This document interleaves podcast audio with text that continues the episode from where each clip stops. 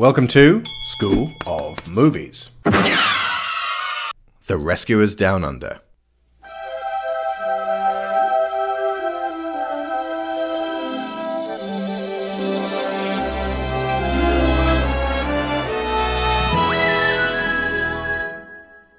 And when you listen to this trailer, bear in mind that this film launched the same day, November 16th, 1990, as Home Alone, which made 10 times the 47 million that the Rescuers Down Under made. Disney were about to hit their A game, but it wasn't today. Walt Disney Pictures presents its all new 29th full length animated motion picture Australia. Mysterious, untamed, and for a young boy named Cody and his magnificent golden eagle, it was a world of adventure and discovery. Higher! Until.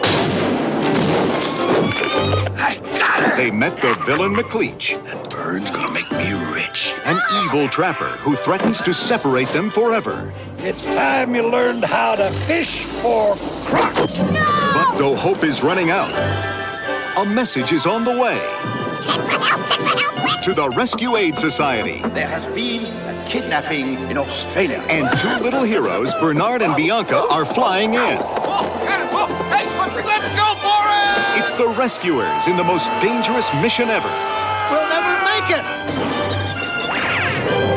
Cinch up your seatbelts, mates. Now, they're joining forces with their new friend Jake and his army of misguided mates. Howdy, howdy, howdy. Aw, Frank, give it a rest. They're flying into action, riding into danger. Ah! Missed. In the most breathtaking rescue mission ever. Hey, who killed the music? Oops. This holiday season, join Bernard, Bianca, Jake, and Wilbur. in an adventure above the ordinary in the land down under. Walt Disney Pictures' The Rescuers Down Under. Throw another shrimp in a barbie, sports fans. Here we come! Once again, we are joined on this episode by Daniel Floyd of Extra Credits. So, the next movie was The Rescuers Down Under, released in 1990 as the first theatrical sequel to a Disney animated classic, kicking off what would become a staple of the late 90s and early 2000s, the direct to video sequel.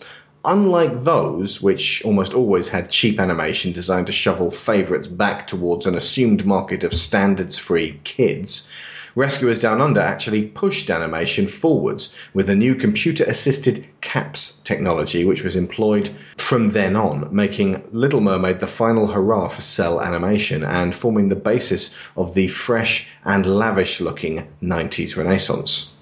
And Dan will shortly explain CAPS to us all as it applies to Rescuers Down Under.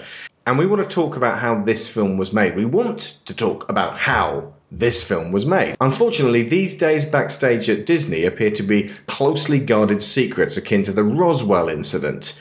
There was a 10 minute promotional piece made for TV and released at the time, and that's it. Even combing the internet merely finds the same 10 minutes worth of info repackaged into text form. You'll find this often with Disney. Their great successes have hours and hours of proud creative accounts. The financial failures, just like with the Black Cauldron, are buried and forgotten. This means even if you love the film like we do with Hercules or Dan does with The Rescuers Down Under, you will never really know what it took to bring it into being. So, Dan, we're going to give you the floor at this point in a, just a minute because from the sound of it, you got a whole lot more out of this than we did. And without that crucial production history, I don't have the reference points to fully understand what happened with this movie or why it is how it is. See, to Sharon and I, it's a fun, pretty, charming animal romp, much like the bulk of the Disney output between 101 Dalmatians and The Little Mermaid. It feels like two stories. The A story being an adventure about a boy discovering and befriending a great eagle, and the second being the rescuers coming to rescue him. At the end, the two stories meet up, have a bit of a tumble, and then it ends. It might not be fair to compare the A story to How to Train Your Dragon. But the potential was there, and it annoys me personally how much of this film is devoted to animal buffoonery. though Bernard and Bianca are a welcome return and the animation is unarguably lush. So over to you, Dan. Tell us what you and other fans of this underrated gem see in it, and hopefully more people will give it a chance.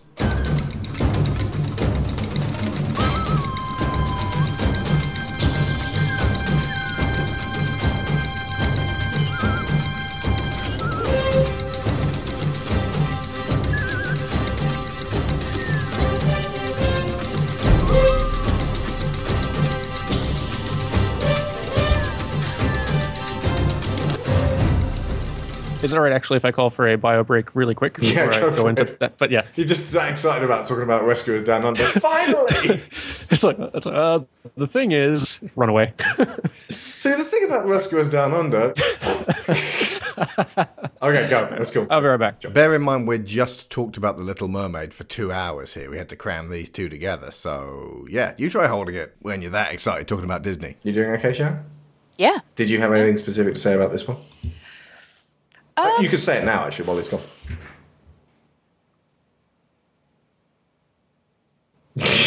that good, huh? It's certainly a film. Um, Is it? yeah, It's it's so easy to forgive this now in retrospect. it is. that It film. really, really is. And there's still nothing much that captures me about the story. And I think that's because the pattern of this seems out of place after Little Mermaid. It really is a continuation of the films that we've just come away from. And that I spent when we were we've been watching through all of these in sequence, and I've been like, I, we need to get out of this phase. It's so repetitive and monotonous and it, it's these these stories don't go anywhere. They're just about animals having adventures and, and wearing t-shirts. But at least it's clean. At least it looks good. And in terms of, of the visuals and obviously we'll go into this a bit more when dan talks about the CAPS system does look amazing those sweeping shots with the eagle are fantastic Yeah. just if you could just trim those out and and do that as like a, a visual poem just a very short piece of Or maybe like a Fantasia piece. yeah yeah, something Set like that, Set that, to music with that kid. Make that Yeah. his thing. astounding but the whole rest of it just yeah That's not a review. That's a sound. I know. You're summing I it up know, in a and I'm so sorry. I'm so sorry, but it's the, there's too much lizards bouncing around and visual gags that aren't really gags. The bit where I keep wanting to call him Bill, and it's not Bill. Frank. No, me into a belt. He's trying. He's trying to reach some keys hanging on a wall, and they tell him to go and get something to stand on, and he goes and gets a flat piece of wood. Yeah. that raises him up off the ground about a millimeter Har, and then har, har. stands on that. And You're it's like, like, oh, you've just wasted 18 seconds of my life. but because of that whole scene, as you rightly pointed out when we were watching it, the whole thing is framed with the cat flap in the middle of the shot. So you know Joanna the gecko or whatever she is Iguana. is coming through. Oh, Joanna. is coming through that cat flap any minute. It's just a matter of time. j- it, it it's sort of an offset between they're trying to create tension yet at the same time they're trying to do visual gags and it just feels Surprise, Joanna turned up. Oh, did she? oh and we weren't expecting that Oh, that's so Um, cynical. I mean, honestly, this film is aimed at the very young. It's, It it's aimed at little kids. it is So- and i will say i did actually find the scene where she bit the rock and her tooth fell out quite amusing that was some great physical comedy. Danny, are you It back was. yet? I just got back. What were we talking about? Joanna. Jo- uh, joanna's tooth falling Yes. out when Yeah, she all of that the stuff with the rocks and the eggs is just wily coyote style brilliance. Is I love it that is stuff.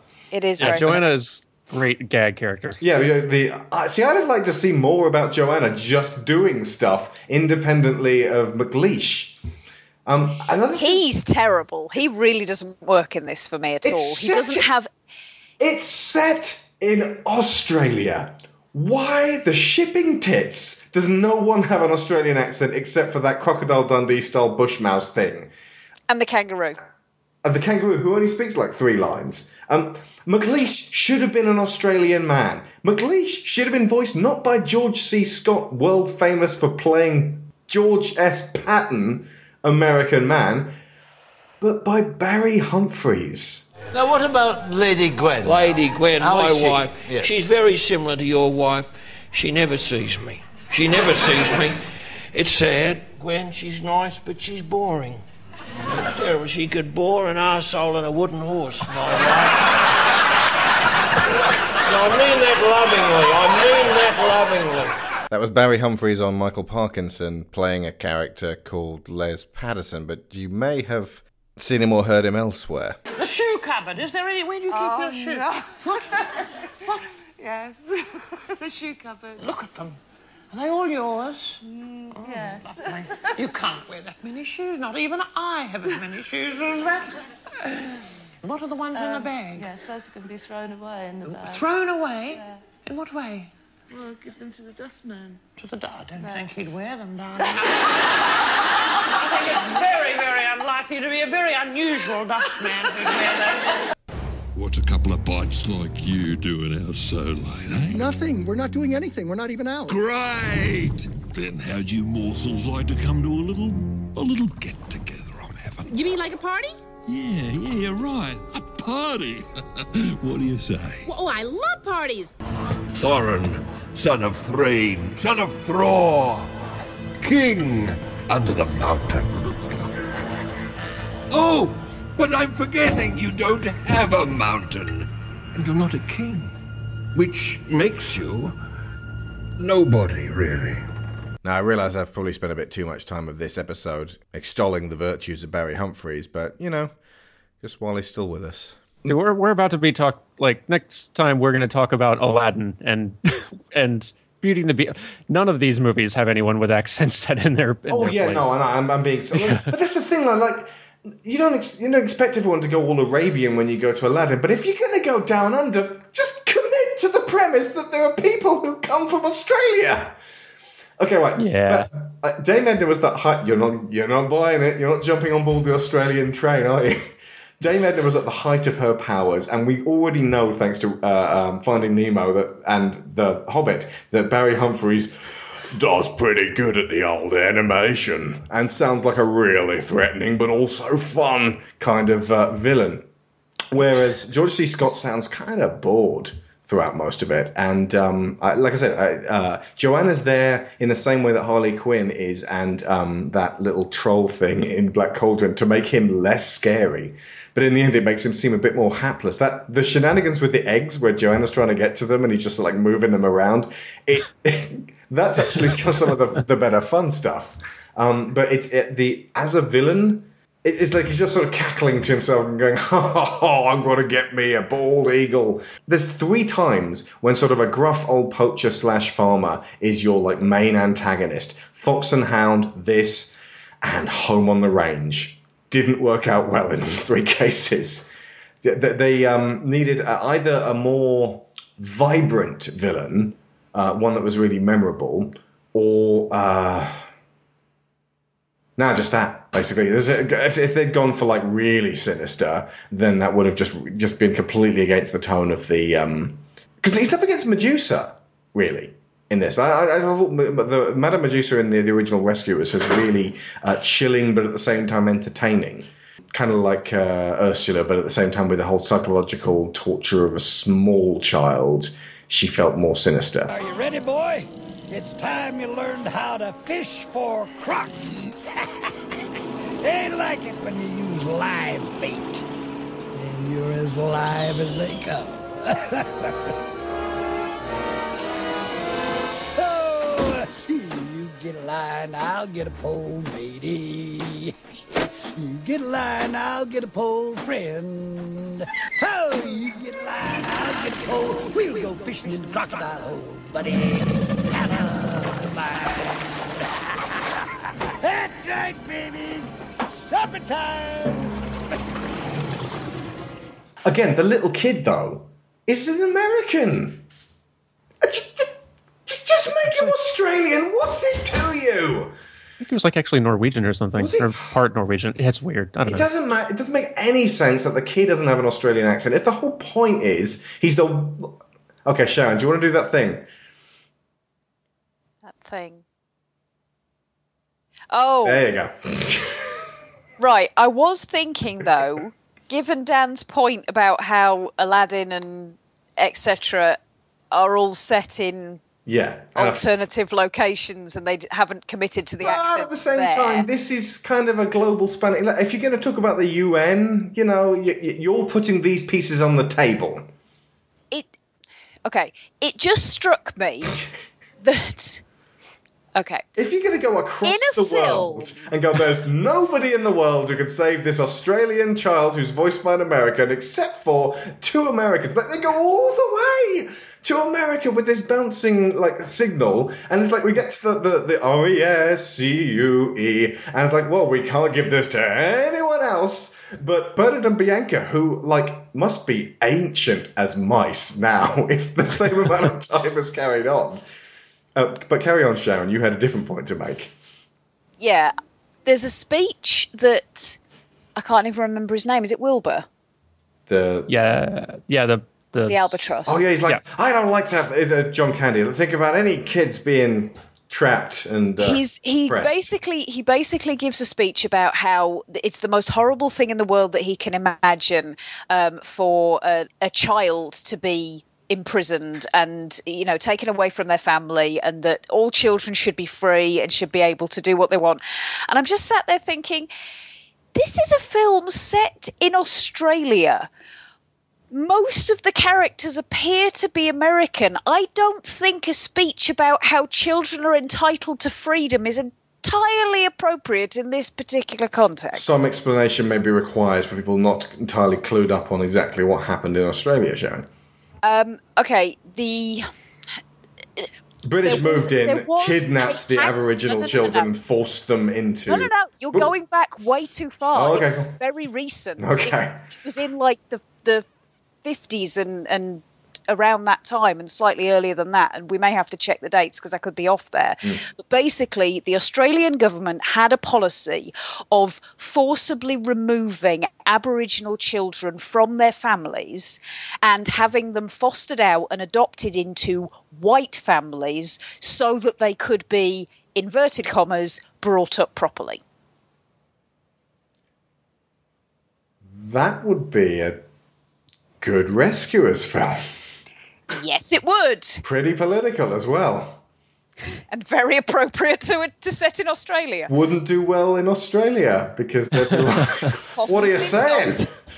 And might depress audiences and freak them out. I would imagine so, yes. So let's just go to this uh, the one oppressed American white kid in Australia. or Norwegian. He might be Norwegian. I'll give you a night down here to think it over. But tomorrow, no more Mr. Nice Guy. Join you thick-headed chunk of fish bait.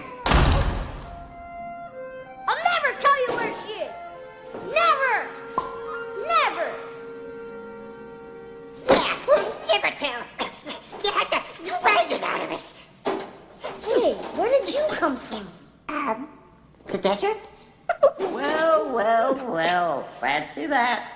Looks like McLeach has begun trapping his own kind. There's no hope for any of us now. No hope. No hope. No. But there must be a way out of here. Oh, there's a way out, all right. There is? There is? Absolutely. You'll go as a wallet, you'll go as a belt, and our dear Frank. No, no, no, I don't want to hear. Frank will go as. I can't hear you. La la Billy Bum. A purse. Ah, no! Oh, a lovely lady's purse. I don't want to go as a purse. Please, please, don't let him do it. Don't worry. We're going to get out of here. We are? Yeah. If we all put our heads together, I'm sure we'll think of something. Well, if he is Norwegian, they're not going out of their way to go, look at this Norwegian boy. I think your point was, Sharon, there's actually very little that really makes it, it has to be in Australia. From its most cynical point of view, which couldn't have been the case, but it was like, the Disney animation team went on a research trip to Australia to research for this. It, it wasn't a case of the Disney animation team really wanted to go to Australia, and thus they were like, well, we could probably, you know, uh, set this one in Australia. So the next one's going to be, uh, it's like Adam Sandler, basically, um, when they were uh, planning out the movie 51st Dates, was like, uh, we can probably set this thing in Hawaii, right? I'd really fancy going there just for, you know, vacation. But of course, that's not the case. But I suspect it did have something to do with. I can't remember when Crocodile Dundee came out, but I expect there was a little bit. Okay, Yes. so there would have been some Australian fascination going on in the Australian states. bandwagon. Yeah, and so, it is like, uh, it is an absolutely gorgeously rendered version of Australia, literally. Yeah, I mean, I think it's a great setting for a bigger kind of adventure movie that this film is. Like, just it being very varied in the kind of environments you can get, very beautiful, very just large in scale. It's a it it. There's no reason it necessarily.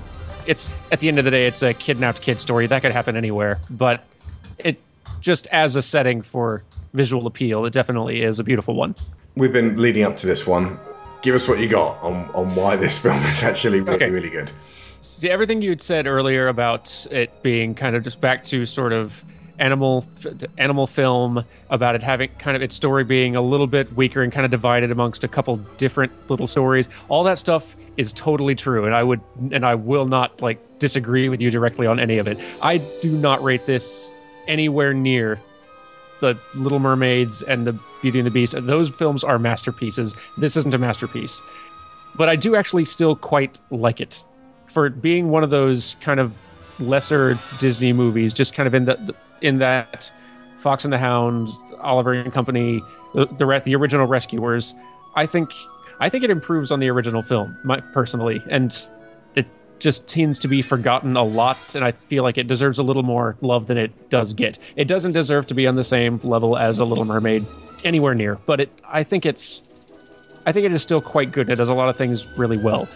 I like that they go more grand adventure style with this sort of movie. It's it's a different choice than the original film, and I don't think that's a knock against the original film either. I think it's just a different way to go about things, and I think it's really fun. It's sort of a family kind of family is Indiana Jones ish kind of movie. Just we're going to a cool setting. It's really it's really exciting with big lots of big set pieces and, and a fun adventure, and your heroes going into an interesting place. And I think the Australian outback is a great setting for that kind of adventure for all the reasons I said before. It's mm-hmm. beautiful and massive and super dangerous. What is the point of that country? I was I usually never leave the house, but we all went to Australia recently. The whole family was a ridiculous place. Located three quarters of a mile from the surface of the sun. People audibly crackling as they walk past you on the street. That's why they all barbecue. You don't need to cook somewhere like that. You just bring the shit out, fling it on a grill, and it bursts into flames.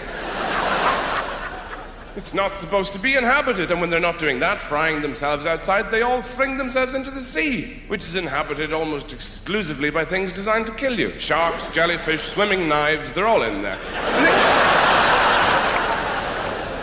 All of this casual xenophobia aside, I would actually like to go to Australia. It's got places of absolutely astonishing beauty. But it does terrify me the amount of snakes, spiders, and scorpions you get just in your breakfast cereal. It is the femme fatale of the planet Earth. It's like, oh, you are so beautiful and, And yet terrifyingly designed to dangerous. kill me. I think I like the dynamic between Bernard and Bianca more in this film than I do in the first. I feel like it's much better realized somehow. Like Bernard's caution and nervous reluctance, just as a character, plays a lot more into their dynamic, the dynamic of their working relationship together. Because in the first film, he ended up still kind of taking charge a lot of the time, hmm. like being the spokesman. Anytime there's sort of a scary, unknown, dark corner that needs exploring, it's like, here, I'll, I'll check it out. Just, I, I just presumably because just being all right, I'm the gentleman. I, this is this is why they hmm. make me come along. I'm here to make sure she doesn't get hurt. He seems to let But- her lead a bit more in this. Also, he seems to have dropped his superstition like a hot cake. Like a hot cake, like a hot potato. He doesn't have that anymore. Yeah, he seems to have worked through his superstition thing. Maybe she has helped him work through that a bit. But That was part but of his it- it- neurotic charm, though. I liked that about him. But yeah, like I like his caution, his little nervous caution kind of timidness, and which is why it always kind of rubbed me the wrong way that he kept taking charge in the first one because Bianca's the one with Yeah. resolve and the sense of duty. She's the one who volunteered immediately for that first mission. She's the better diplomat. And of the two, she's the one who's ready to put herself in danger at a moment's notice to help somebody without a second thought. Bernard is the second thought of the team. He's he has I mean he's got a sense of duty, but it's not really about the mission. It's more about he wants to be there for her. And he will he won't leap into a dangerous situation unless Bianca just did, in which case he will follow her. Mm-hmm. Well, That's why I like their dynamic in Down Under so much more because he's only there because she is. She's practically dragging him every step of the way, and he's kind of the third wheel most of the time.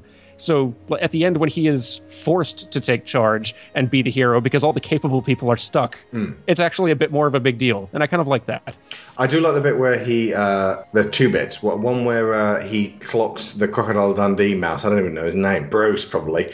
Like doing the sort of the uh, the stretch and cuddle with uh, Bianca. He's like, "Hey, he's putting the moves on my woman."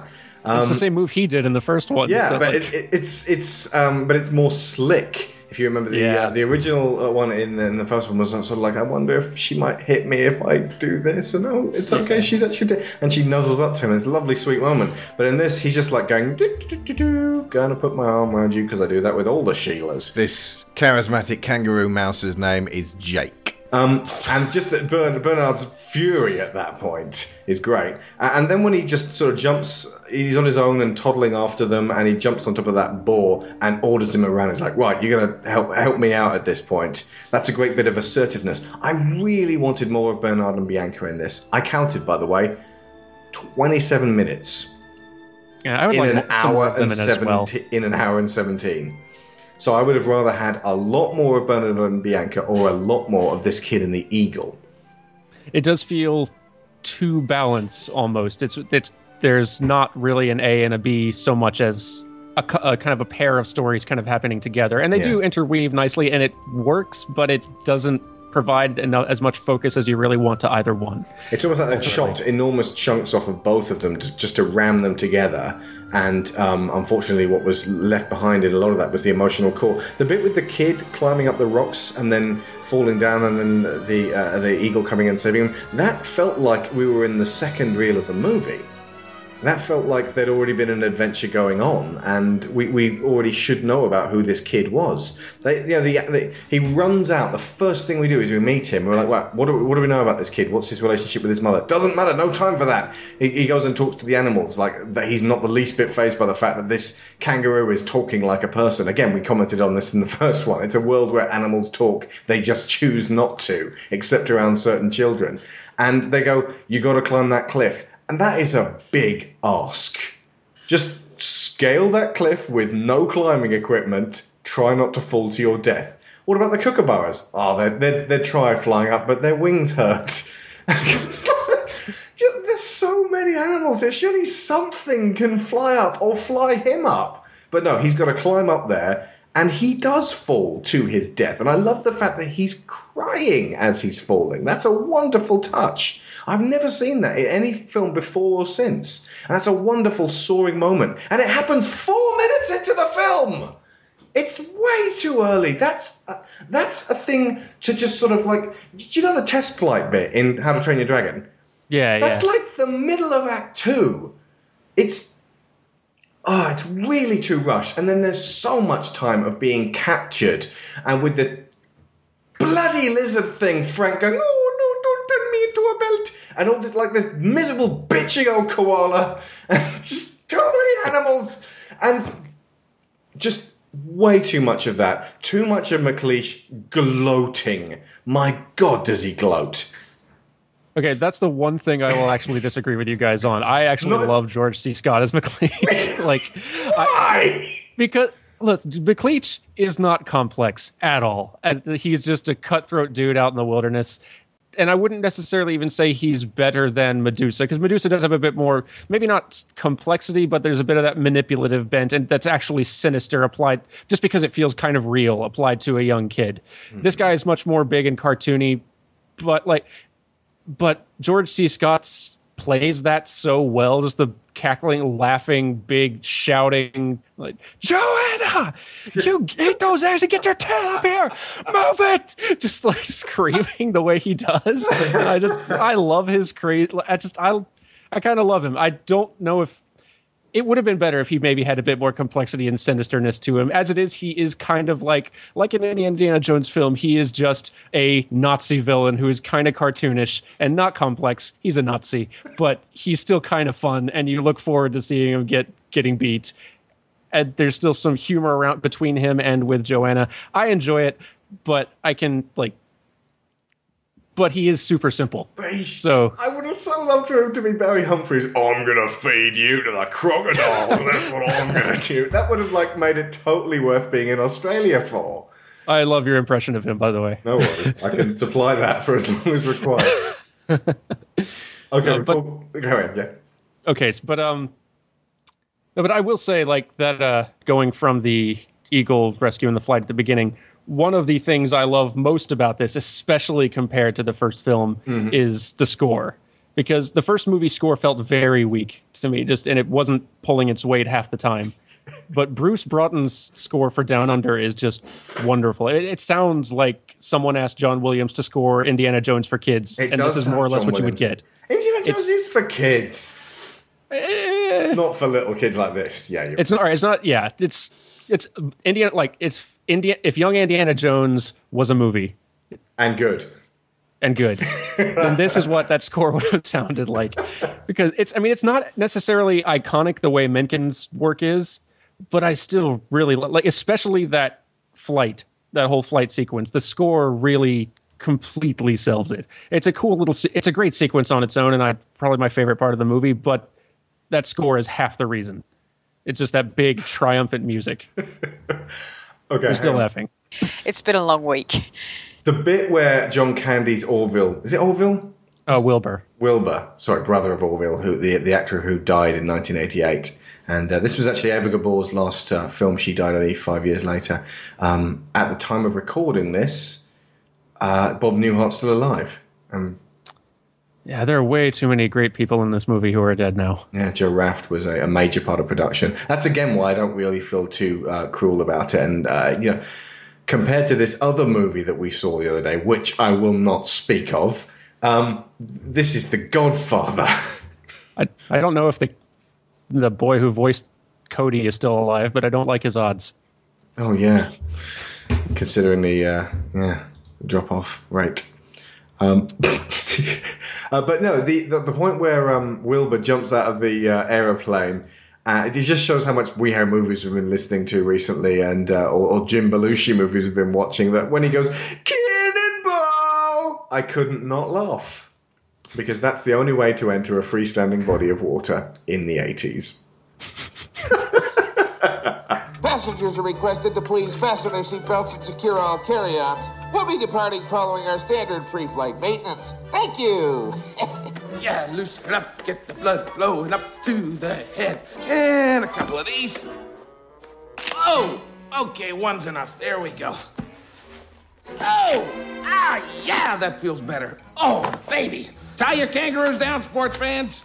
Here we come. Yeah, let's go for it. Hey. Hey, I didn't adjust for the winch. All right, we're gonna make it. I just had to duck down a little lower, that's all. Go under the wind, go under it. Here we go. Oh, oh, oh. Ow, this is cold. Whoa, whoa, whoa, whoa, we got it. Whoa, hey, slippery. Ice, ice. We got ice. We got ice. Whoa, hang on now. Whoa. Oh. Here we go. Here we go. Here we go. Here we go. Oh,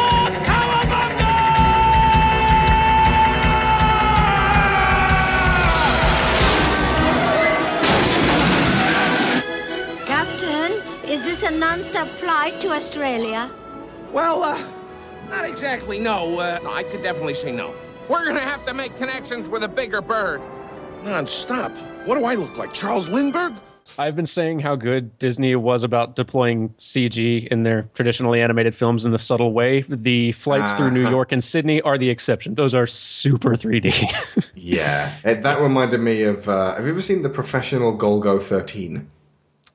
I haven't. No. It reminded me of that, where they go from ropey looking 80s manga uh, anime to really, really ropey late 80s, um, like vector graphics type uh, CG. It's it's all kinds of horrible. So it's like the worst of both worlds. Yeah. So certain shots work better than others, but that's one of the exceptions to that general rule. That one definitely felt very, very 3D.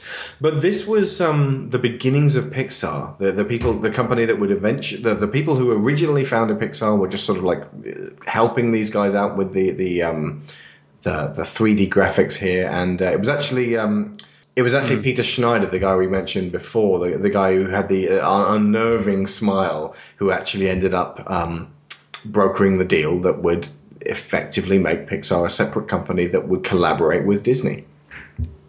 Yeah, they would have been starting. Obviously, Disney's animating this whole thing using CAPS, which is Pixar develops, but Yeah. Pixar also would have been starting work.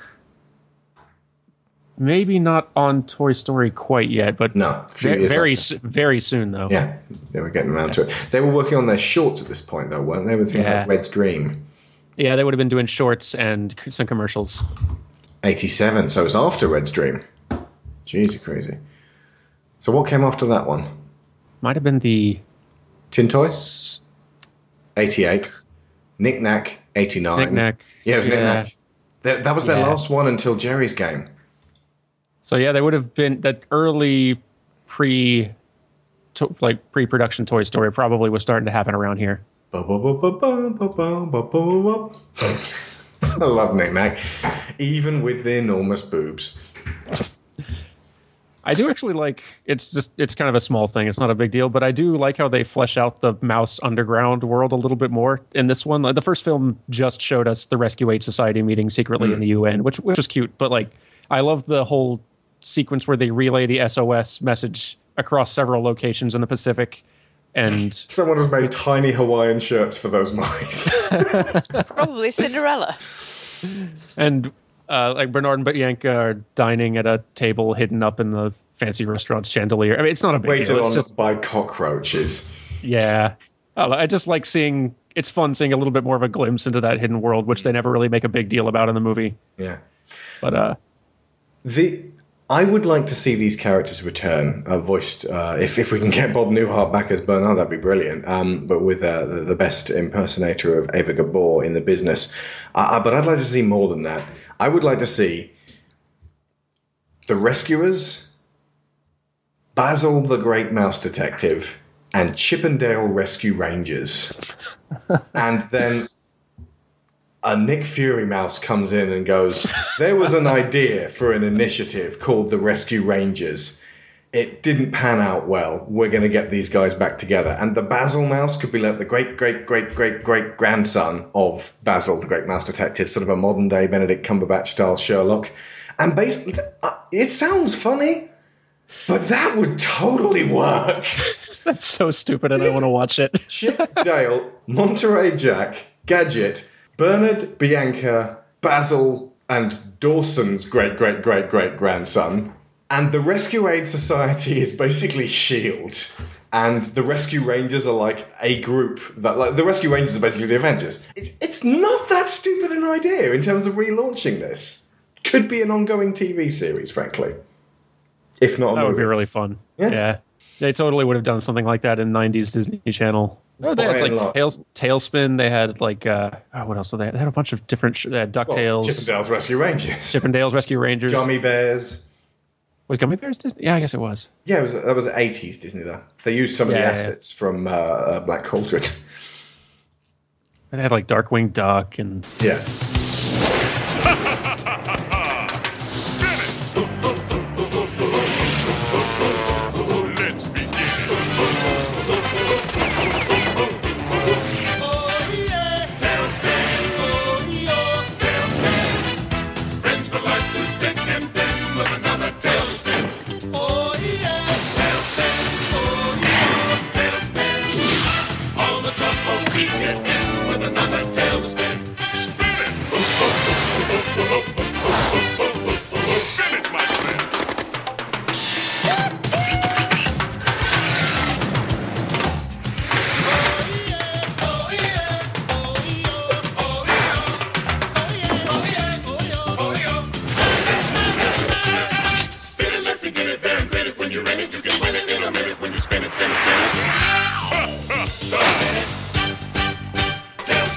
No, this is certainly not a masterpiece. Easily the lowest. Uh, I guess it depends on how long you count the Renaissance, but the lowest of the quality of the Renaissance films, and very much kind of from an era of pre Little Mermaid Broadway musical, sort of just before that formula had been tapped into. It kind of it does feel kind of from a previous era, Yeah. but with better kind of better execution and art and such. But I still, for just being kind of the light, not super. There's not a whole lot of depth to it. It's like and Indiana Jones. It's like a like Raiders does not have a whole ton of character development or arc so much, not nearly so much as like the, the as uh the Last Crusade does say, but it's just like a big fun adventure, like with really with fun characters. And this is not this is no the Lost Ark by any stretch either, but it feels like more that kind of movie. And I There may be people who, kind of enjoy it. prefer it to say Kingdom of the Crystal Skull. Yeah, or me to Temple of Doom, but that's fine. But still, like, I do still enjoy it. I feel like it doesn't get quite the level of appreciation that it should get. I Oh, don't it's feel definitely overlooked, yeah. Yeah, yeah. Ultimately, it But was But Disney don't make a big fuss out of it. This is the thing. I, I thought this was going to be what your thing about Katzenberg was. When this film came out, Katzenberg phoned. I can't remember who it was. Um, I think it was Schneider. Might have been Schneider, yeah. Uh, and uh, uh, it was like the day after uh, the uh, the opening, and Schneider was like, "Right, okay, what have we done?" And he said, five million dollars. It's over." And Schneider started to cry, and he, uh, Katzenberg said almost gently, "It's okay, it's over. We'll start on something else." And that something else turned out to be Beauty and the Beast, which they were already working on anyway. But um, the idea this goes back to your thing about you did a video on this failing fast did you do that I did, yeah. That sorry, was I thought, you, I yeah. thought they were. Yeah, I thought you had, like we're gonna head, we're gonna keep going. sorry no I'm, we're going to keep going i'm just trying to yeah, like a grunt of recognition at that point we're like oh yeah failing fast yeah but yeah, that's that's something that um you know a good businessman is able to do to accommodate the fact that you can fail and keep going the idea being people weren't going to love the rescuers down under and that was that but katzenberg cut all of the advertising for it because when Disney fail, they totally fail it. They're like, right, we're just this isn't, you know, we'll we'll send this one out to die. Same with, I mean, Home on the Range. We've already established there's something kind of fishy about the fact that it was made with such low. It seemed like that that couldn't possibly ever be a film that would make anyone happy, and it's almost like it was sent out to die to suggest that 2D films were dead. And similarly, Mars Needs Moms was sent out again with all advertising cut and only in a token amount of theatres, seemingly to suggest that performance capture couldn't work. It's almost like they're these sacrificial lambs that Disney need to uh, to put out there to keep the ones that they have actual faith in alive. It's a shady business. It does seem that way sometimes. It's hard to always figure out the motivations for it. Because one of the reasons this one did tank is because it opened against Home Alone, and that's not a battle you can win. Home Alone destroyed all. Yeah, simply put. And it's probably true. Rescuers Down Under was not going to catch fire after taking a beating like that in the opening weekend. So, as a just a financial decision, like cut cranking out, it's it is not a Little Mermaid or a Beauty and the Beast or an Aladdin or a Lion King. Not even close. But uh, that's a siren. coming to take the ambulance coming to take the rescuers away. It's okay. Let's try again. Yeah, yeah, yeah, yeah, yeah, yeah, yeah. Easy. Easy does it. Yeah, no, no, no, no. Yeah, somebody shut him up? it's not fantastic. I enjoy it for what it is. I like it. I enjoy watching it more than the first, but uh, we are about to be talking about so much better. Hmm. hmm. It was a small defeat right before an enormous triumph, several in a row. I can see where the frustration came from, though, because if you take, frankly, if you take Little Mermaid out of the sequence and switch these two round, I actually think I would have appreciated The Rescuers Down Under a lot more if I'd seen it on the heels of Oliver and Company. Of that selection of movies, hmm. the the madcap adventures of animals in t-shirts, it's probably one of the best. I didn't counter Sharon on this one, but if we look at everything that happened after Walt's death, I prefer the Aristocats to Rescuers Down Under. I definitely prefer Robin Hood.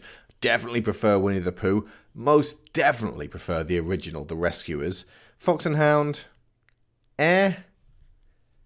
Black Cauldron doesn't really count as not an animal adventure. Great Mouse Detective, I prefer to Rescuers Down Under. Oliver and Company, yeah, it's got catchy tunes, which I prefer to the Rescuers Down Under. So actually, yeah, the the opposite for me is true, Sharon. The uh, this is only better than the Fox and Hound.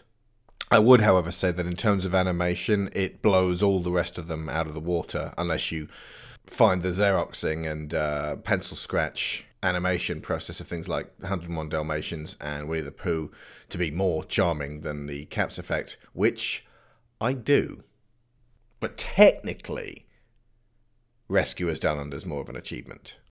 Yeah, that is the thing. I mean, these films are being worked on at the same time. This would have been in the works early in the early works as Oliver and Company was. Like Beauty and the Beast would have been already in some production form while this was being worked on. Aladdin probably still would have. Ashman was writing songs for it. These like this feels like it is a bit from an earlier era, from a pre Little Mermaid era, and it it'll a lot of the work on it kind of was. Mm. So and if you, it- if you this cemented really that Little Mermaid is the way to go in the future. Yeah, but if you if you take it purely visually, the Australian backdrop is gorgeous and the animation is beautiful and for me personally it's only because I give so much weight to story and narrative and character that it doesn't click. There's so much going on visually that that would click otherwise. Having said all of that, here is a wonderfully charming scene that I could have done with a lot more of in this Rescuers film that features the Rescuers for less than a third of its running time. To my dear Bernard and our wonderful partnership. Uh, yeah, yeah, uh, one, wonderful. You've been very quiet this evening. Is there something on your mind? Well, um, actually, I, uh, I, I was wondering, Yes, darling? I, Miss Bianca, would you, would you, would, would you excuse me for a minute? Eh, Pardonnez-moi, Mademoiselle Bianca. I have important news. Yes, Francois? What is it? You and Bernard have been asked to accept a dangerous mission to Australia. Oh, the poor boy.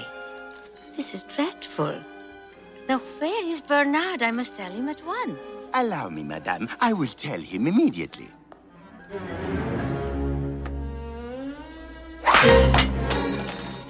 Miss Bianca, will you marry me? Quickly, Monsieur Bernard. Miss I Bianca, must will speak you with you. Please marry me. Not now, Francois. I'm busy. No, no, no, no, Monsieur, you don't. Bernard, did you talk to Francois?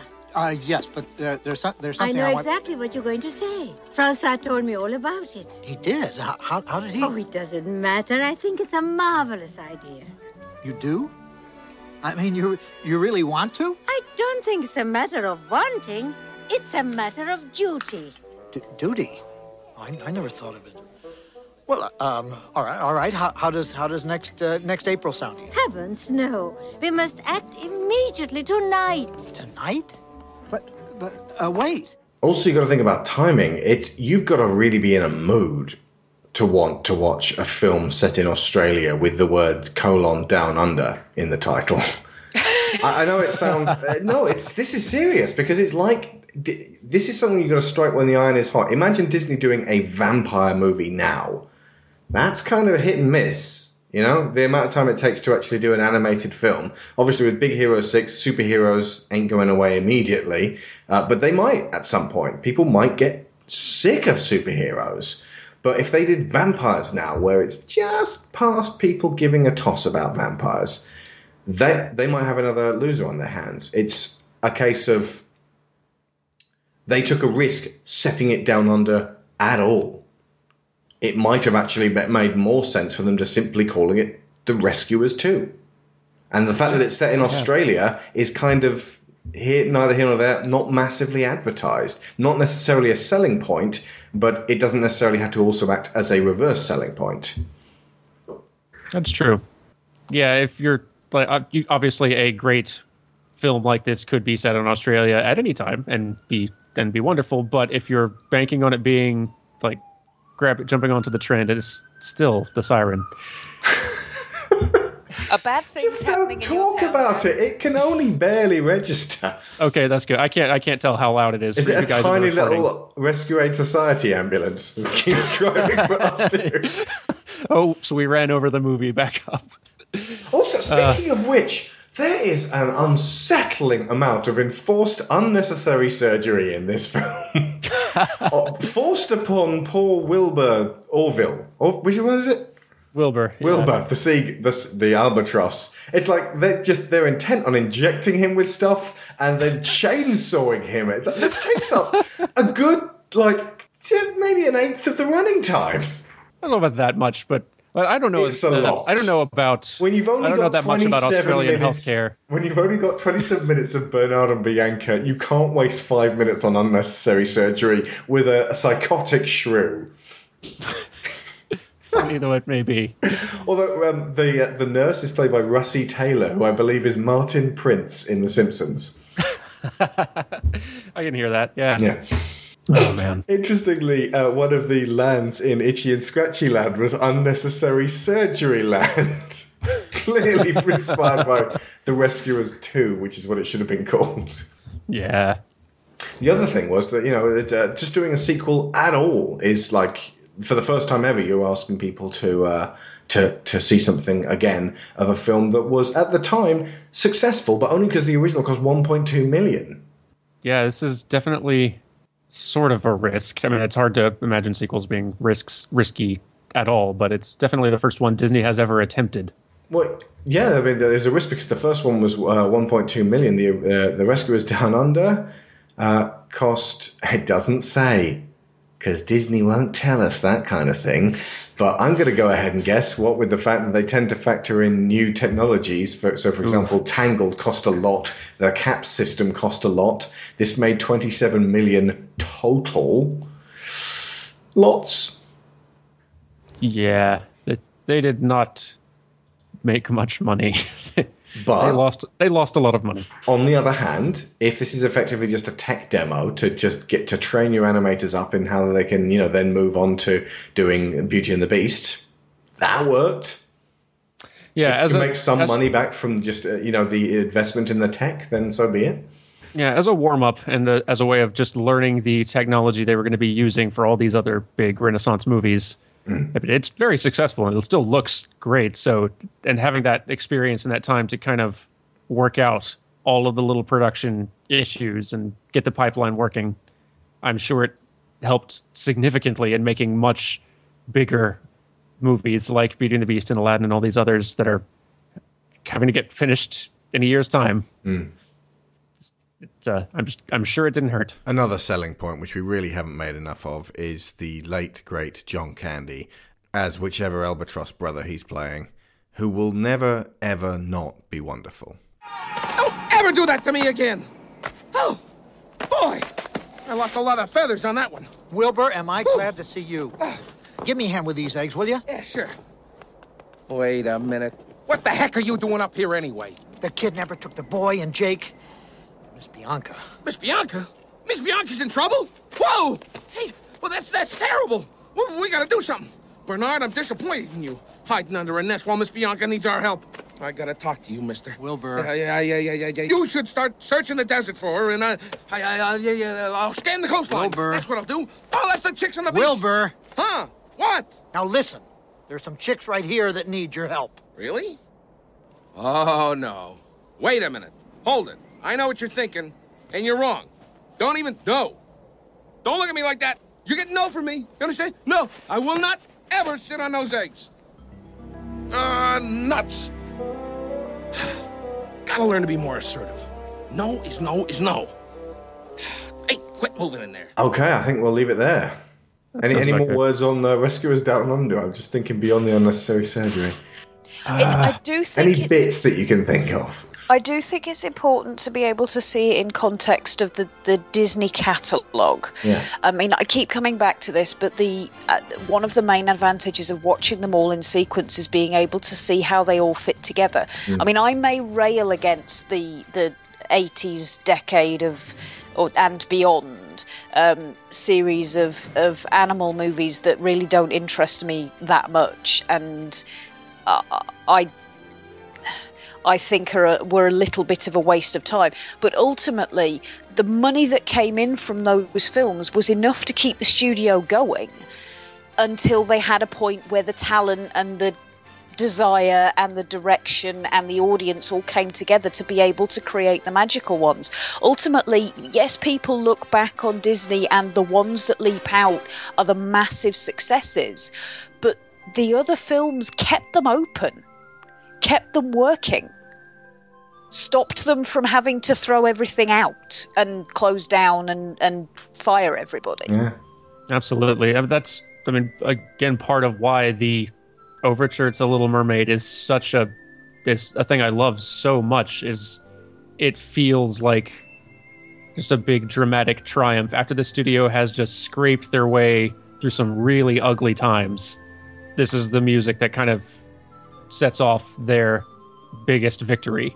And it and I love I mean obviously the history doesn't end there. We're to have some more dark times afterward, but it's after such so many rough years and so relatively few huge triumphs since Cinderella arguably.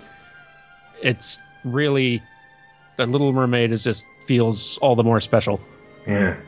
And the thing is, even though we've had dark times afterwards, it wasn't like Disney was going to go anywhere at that stage. Basically, once Yeah. we got to 2000, Disney was set. They'd made enough money to be able to um, have invested wisely to the point where they were not so much unkillable, but one like like two or three movie failures were not going to close down Disney.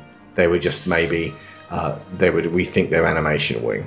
I think Yeah. they're probably unkillable now. Yeah, they now own Following- Star Wars and Marvel. No, no, no, not not in. I mean, obviously Disney as a studio Yeah. are unkillable, but the animation department now that Frozen has made what it's made, because you see, this is the thing: they don't have to produce billion dollar magic every time. All they have to do is do it often enough that the people in charge remember that they can go they can go back to doing that every now and again. And they'll keep taking the chances in the hope that the next one will be the next billion dollar performance. Yeah. Also, if you look forward to the current um, golden age, I can't call it anything else that we're going through uh, with uh, the, uh, the the new Disney films. If you switch the positions of Tangled and Winnie the Pooh, it does require you to have to do that. That it pairs up uncannily well. Princess and the Frog is the, uh, the the reemergence of the princess and the setting the tone for what it's going to be, and it followed on from Bolt.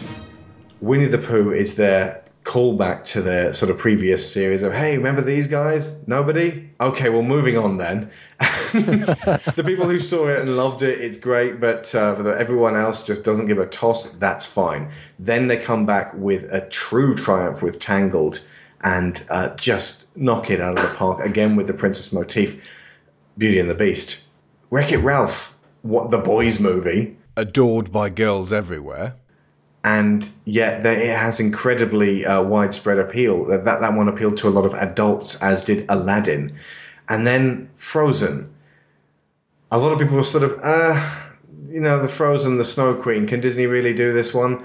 Similarly, back in the nineties, they were like, this, you know, this new Pocahontas film. This one's going to do gangbusters. Not sure about the Lion King though. Another animal adventure.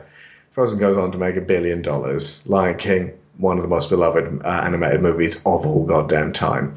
So um, we can expect after these, if it's going to follow the same pattern, something of a downturn in terms of profitability.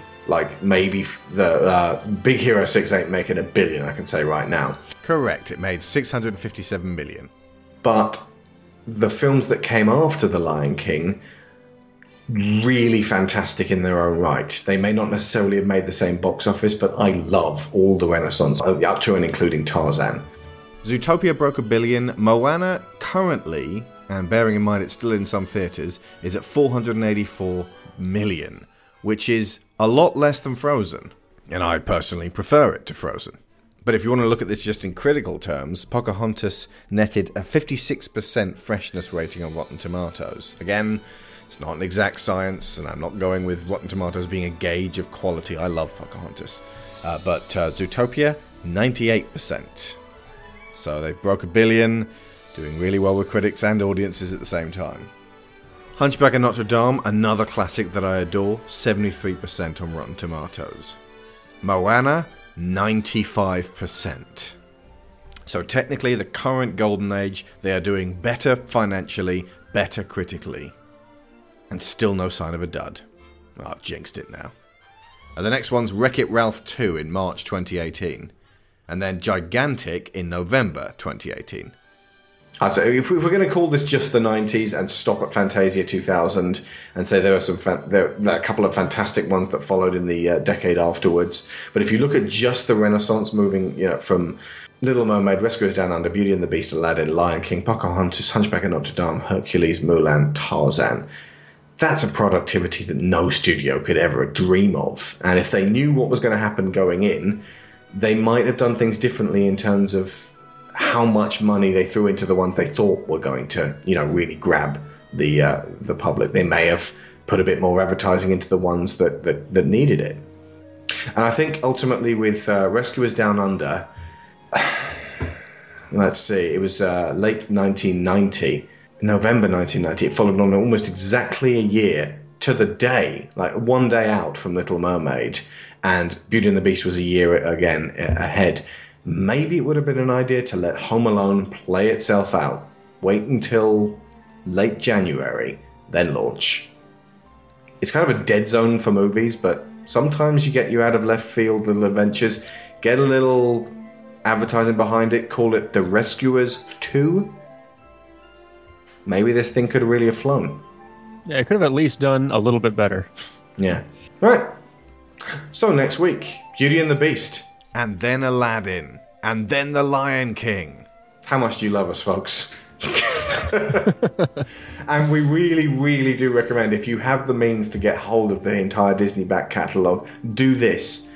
Go back, start watching them from, from the beginning. Keep the uh, viewings of them relatively close together so that you can really get a grasp of it. Watch the extra materials if you can. You get such an idea of a company growing and maturing and waning and then coming back with a bang. On that bombshell, thank you very much, Sharon. Thank you for having me. And thank you once again to Dan. I'm having so much fun doing these things. Me too. Cannot wait for Beauty and the Beast. We may even get a guest on for that one. We shall see. Okay, so I've been Alex Shaw, I've been Sharon Shaw. and Neural, Neural Handshake, handshake complete. complete.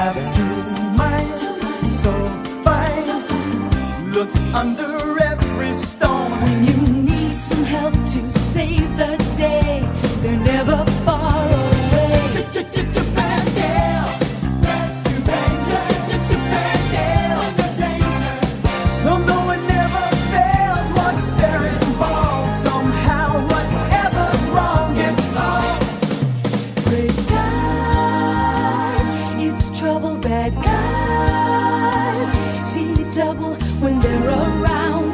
The chips are now.